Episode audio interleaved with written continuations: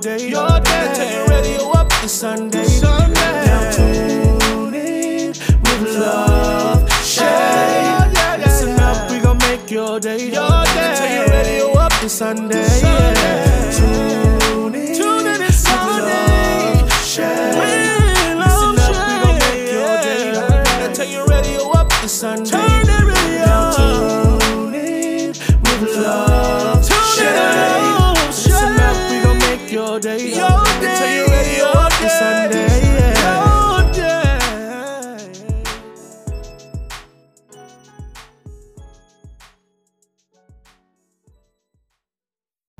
Today's business highlight is Better Sleep, formerly known as Relax Melodies. With over 700 sounds, Better Sleep is the perfect app to help you get a peaceful night of sleep. From calming sounds to meditation, bedtime stories, and breathing exercises, this app is the perfect app for you. Have a business and want to be featured? Send your information to With Love Shay, the podcast at outlook.com, and your business could be featured on our next episode. Hi, everybody. Welcome back to With Love Shay. I am your host, Shay, and today we are talking about finding balance. That's right. Finding balance, the art of self-care. Now, today is Sunday. A lot of people coin it as self-care Sunday. I am one of those people. Sundays are my days where I really like to tap in and sit with myself, get my thoughts together, get my plans together, and really just allow myself to rest. Now, self-care is something that I've adopted over the last 2 years. It is something that I really, really had to sit down and plan out. A lot of times people feel like self-care is just something that you just do. And while that may be the case for some, for many, it really takes practice. So today we're going to talk about that. What is self-care? What does it look like? How do you get started? How do you create a routine? How do you stick to that routine and the benefits of it? So stay tuned. It's going to be a great episode. I can't wait to dive in. Self-Care Sundays, and we're going to talk about it.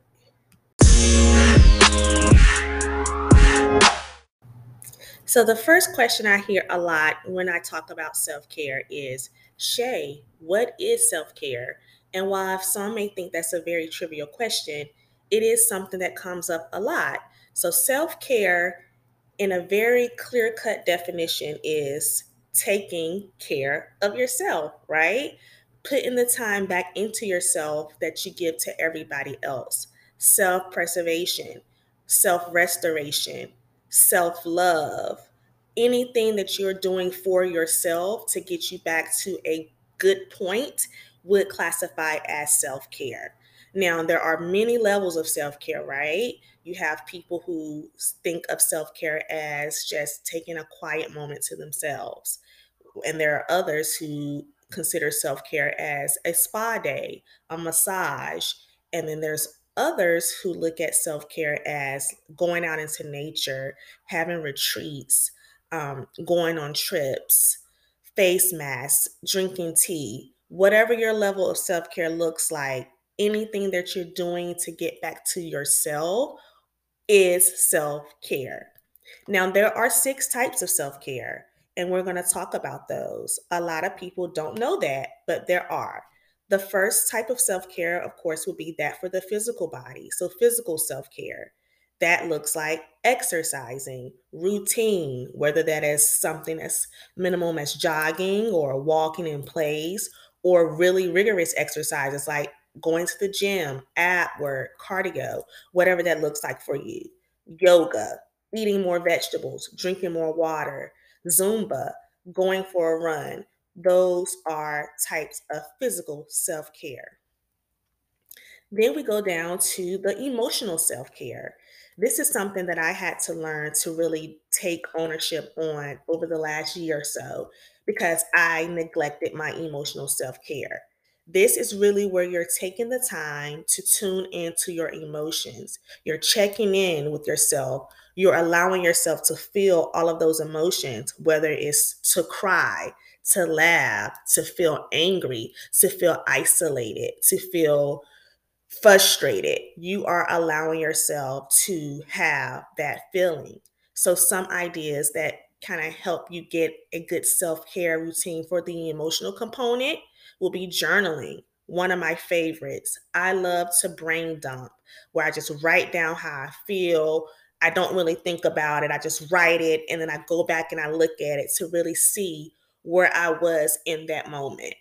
Another one would be mindfulness practicing or meditation. Again, a skill that you have to really hone. Meditation is something that helps. However, you have to really practice it. Setting boundaries. Again, one that I had to really learn. Sometimes self-care is as simple as saying no. Hey, I want to hang out. You want to hang out? Not today. No, I don't want to. Or if you know that people are asking you to do something because you're always that go-to person and you're depleted, simply saying no. Then you have gratitude journals.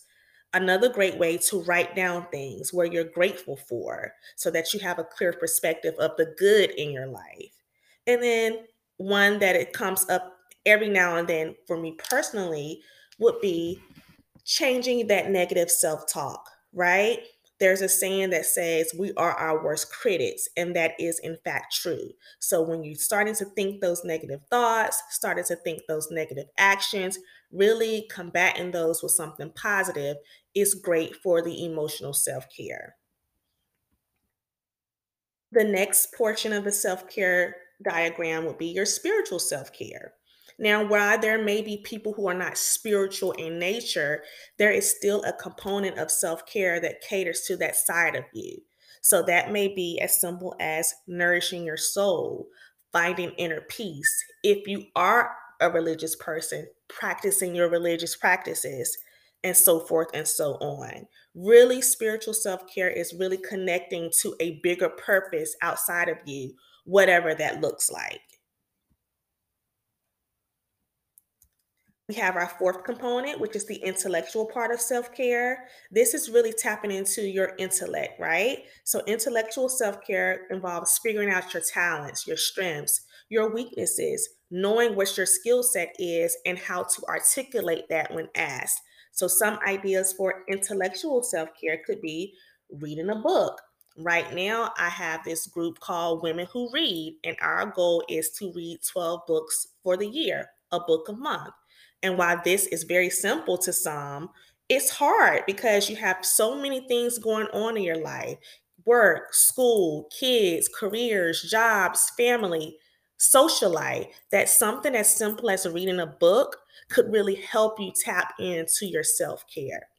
Then there's other ideas as far as completing a puzzle, learning a new language, taking a course on something that interests you, watching a documentary on a topic that you're interested in. Anything that really taps into your skill set or your intellect would fall under the intellectual self-care umbrella. And so now we're on number 5. Number 5 talks about social self-care.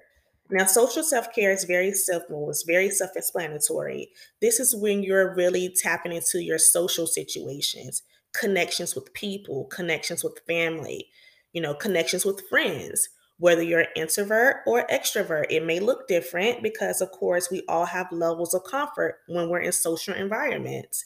But some examples to really help you beef up your social self-care would be spending time with loved ones, going to lunch with a friend, joining a yoga class or Zumba class, or just going to a class altogether, reconnecting with an old friend, striking up a conversation with someone that you've never met, maybe in the Starbucks line, at Target, whatever that looks like for you. Really engaging with people outside of your norm to make sure that, one, you still have that social skill set, because of course we know COVID took that away from us, but also really just allowing yourself to nourish and nurture new relationships. So that is the social self-care. And then the final one would be your sensory self-care. This is one that I love because it allows you to really tap into you as a whole person. So what you see, what you smell, what you touch, what you hear. This is effective to keep you in the present moment. I always tell myself, even with my children, sometimes we get so busy with life that we just need a second to just tap back in. And so we call it quiet time in our house. And we do that. We sit down, we just sit still, and we pay attention to everything that's going on around us. For me, in my living area, I have a big bay window. So I like to sit there because I can hear the birds. I can hear the little chipmunks. I can hear every little thing going on around me. I can smell my cinnamon or whatever I have boiling at the moment. And so it's a good way for me to really stay in the present moment when I'm thinking about everything else that's going on around me. So sensory self-care is very, very important. And really and truly, when talking about the different umbrellas of self-care, you can choose to do one, you can choose to do them all. However, understanding the different types will really help you create a routine that works best for you. So self-care is important. It's the idea or the activity of pouring back into self. And now that we know there's 6 levels of self-care, you choose what works best for you. So now that we understand what self-care is, another great tip is create a routine for yourself, right? First, you learn the information, then you apply it. So how do you create a routine? For me, it was very difficult because, as I stated, I really didn't create the time for it initially until I had to create the time for it. And so my first life lesson of the day is make the time. You never want to be in a predicament where you feel like you're forced to make the time for something. So always create that time or that space before it gets to a level of desperation, right? For me, self-care came about as a form of desperation. I remember it was fall of 2020, maybe 2021. Can't remember exactly the time frame, but it was during the fall between those 2 years, and I experienced my first anxiety attack. And why, for me, I didn't really understand what was going on. I knew something was happening, right? Like, I felt really tight in my chest. I thought I was having a heart attack. I remember it like it was yesterday. I was in my bathroom, and I just felt like everything was closing down on me. It was dark. I couldn't breathe. My children were in the house. I wanted to make sure I could really, like, get myself together because I didn't want them to panic. And so it was at that point that I realized, oh my God, you're having a panic attack. So at that moment, once, of course, I got through the panic attack and really understood and analyzed what was going on, I took it upon myself to never allow stressors of life, stressors of whatever, to get me to that low of a point where I was not taking care of myself. It was almost like a wake-up call. I had to really, at that moment, say, Shay, listen, if nobody takes care of you, you have to take care of you. And so I began my self-care routine. It started off as just simple as exercising. I wanted to, make sure that I was in a good space physically because I didn't want to fall ill.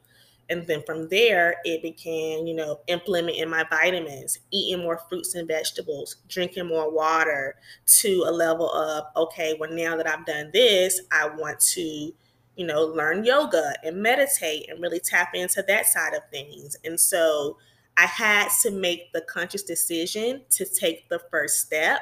And once I did that, I was able to take smaller steps and create what I have now I call a self-care routine. So make the time for yourself. Once you're able to make the time for yourself, you can create your routine. It is not in concrete. It is not forever. It changes depending on your mood. Just make the first steps. First steps are always the hardest, right?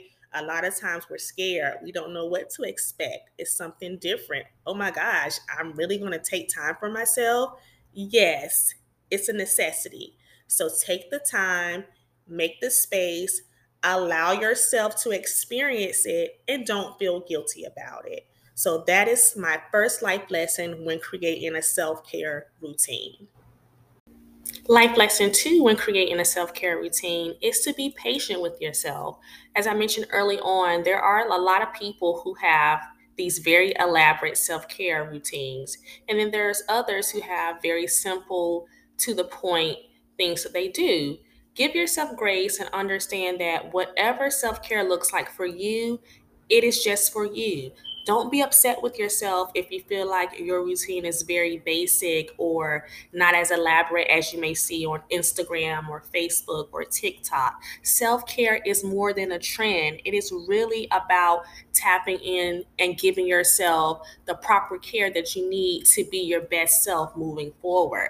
So don't worry about all of the fancy face masks. Don't worry about all the creams and scrubs and sprays and things that they say that you should take to make yourself feel good.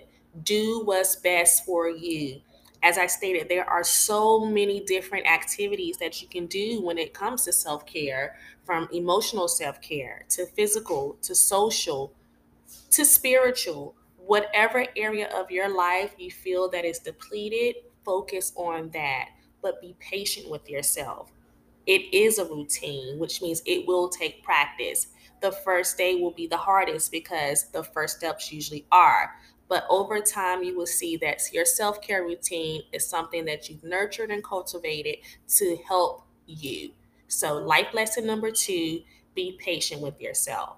Now we're going to take a quick commercial break, and when we come back, we're going to really talk about the benefits of self-care and why you should get started today. Stay tuned. Welcome back. So now we're going to discuss what are the benefits of self-care. We've talked about what self-care is. We broke down the self-care umbrella as far as the different types of self-care. We've even discussed some ideas and tips to create a self-care routine. But now we're going to really focus on why is all of that important and what is the benefit if I start to incorporate this lifestyle. So LaBelle Society, a lifestyle brand for women, created a list of 20 benefits of incorporating a self-care routine. And we're going to discuss some of those today. The number one benefit of having a self-care routine is it helps you improve your self-awareness. When you're really able to understand yourself in totality, mind, body, soul, spirit, you're able to really understand you as a person, your thought patterns, the way that you react to certain things, the way that you move a certain way, how you feel emotionally, socially, how you engage with people. You are aware. Then we have that it helps boost your self-confidence and your self-esteem. I am one of those people who really believes that if you look good and you feel good, then you produce better. So self-care is important because it helps build that. You know, you're taking care of yourself, you're taking care of your body, you're feeling better, you're confident. And so in turn, you produce better results out into society. There's a greater sense of fulfillment. You are able to create a work-life balance. I know we talked about that early on in episode 1, but work-life balance is very important and self-care can contribute to that. You also are able to control your emotions. You're more creative. You're less stressed. You're less fatigued. You're more happy. When you really take the time to yourself, you will understand how important it is, and thus you are a better person. You may have people to say, oh gosh, what's gotten into you? Or you are a little bit chippery. What's going on? Like, you're happier because you've taken that time deliberately for you. You also help elevate your emotional intelligence. A lot of people, when they think of emotional intelligence, they just think of how you feel, but it really is about how you manage those emotions and being aware of the emotions altogether. Then, of course, the most important thing outside of becoming self-aware is you're able to increase your self-love. As I stated earlier, self-care is really about taking care of you as a person, mentally, physically, socially, emotionally, the holistic person.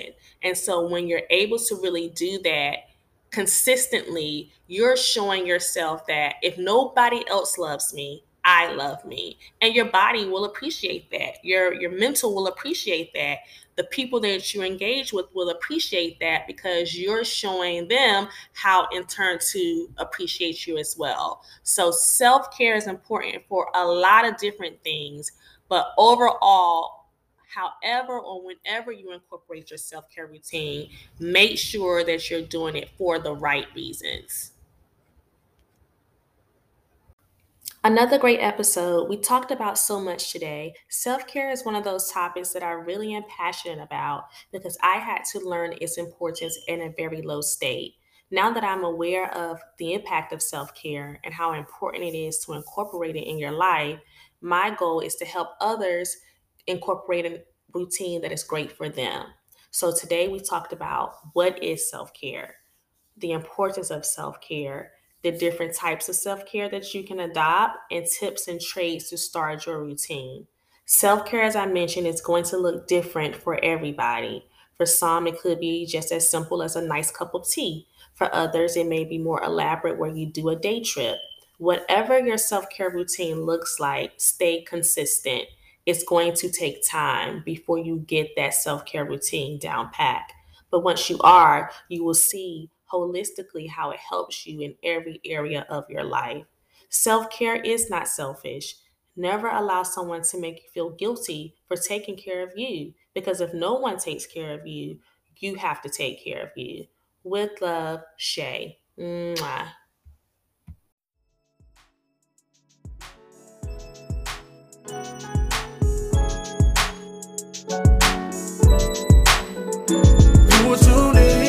To your favorite show, With Love Shay, but she gotta go. Catch her every Sunday at the same time. Catch her every Sunday at the same time.